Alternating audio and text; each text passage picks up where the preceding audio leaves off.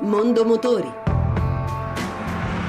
Buon pomeriggio e buon ascolto da Lucia Voltan. A Ginevra dal 5 al 15 marzo è di scena il primo Salone 2015 dell'automobile, che sarà anche una vetrina per modelli con motorizzazioni alternative al tradizionale carburante. Giovanni Sperandeo. Elettrico ed ibrido, il futuro dell'automotive vedrà delle interessanti novità all'85 International Motor Show di Ginevra.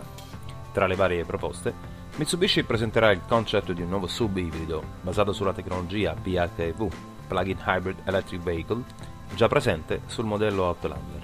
La Mercedes invece avrà in vetrina la nuova classe C Station Wagon 350 Hybrid Plug-in, primo di 11 modelli green da lanciare entro il 2017. La Lexus, casa che offre l'intera gamma con motorizzazioni solo ibride, presenterà la LFSA, una compatta premium, la Roadster LFC2 e la berlina sportiva GSF. In vetrina anche la DS5 ibrida e l'Audi R8 e-tron, sportiva in versione elettrica. Elettrico puro per la Renault, con un aggiornamento del motore per la Zoe, che ha così più potenza e maggiore autonomia.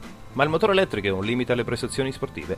Sembra di no per Honda, che con la nuova NSX offre un V6 a doppio turbocompressore che opera insieme a tre motori elettrici, ed è un no anche per McLaren, che sotto il cofano della P1 GTR ha messo 986 cavalli, nati dall'unione di un 8 cilindri biturbo e di un propulsore elettrico. Di particolare vedremo al salone anche la Quant F, auto svizzera creata da Annunzio la Vecchia.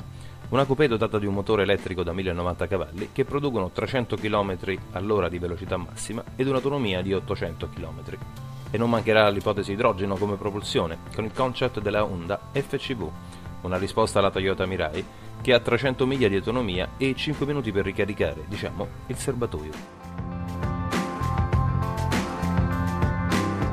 Nasce Every Ride, l'app che collega il carpooling al car sharing. Infatti, scaricando questa applicazione che unisce i vari servizi presenti in Italia, si può vedere quale sia la disponibilità di auto in una determinata area e anche se vi sono altre persone interessate allo stesso tragitto e quindi allo stesso servizio, ma con costi a questo punto minori.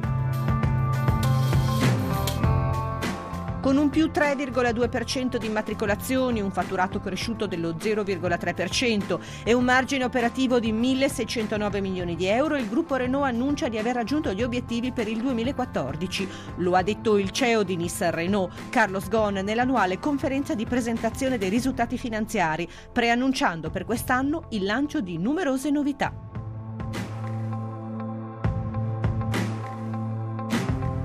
E anche per oggi abbiamo concluso. Se volete riascoltare questa ma anche le altre puntate potete farlo al sito radio1.rai.it. Mondo Motori torna lunedì prossimo, sempre dopo il giro delle 14.30. Buon pomeriggio.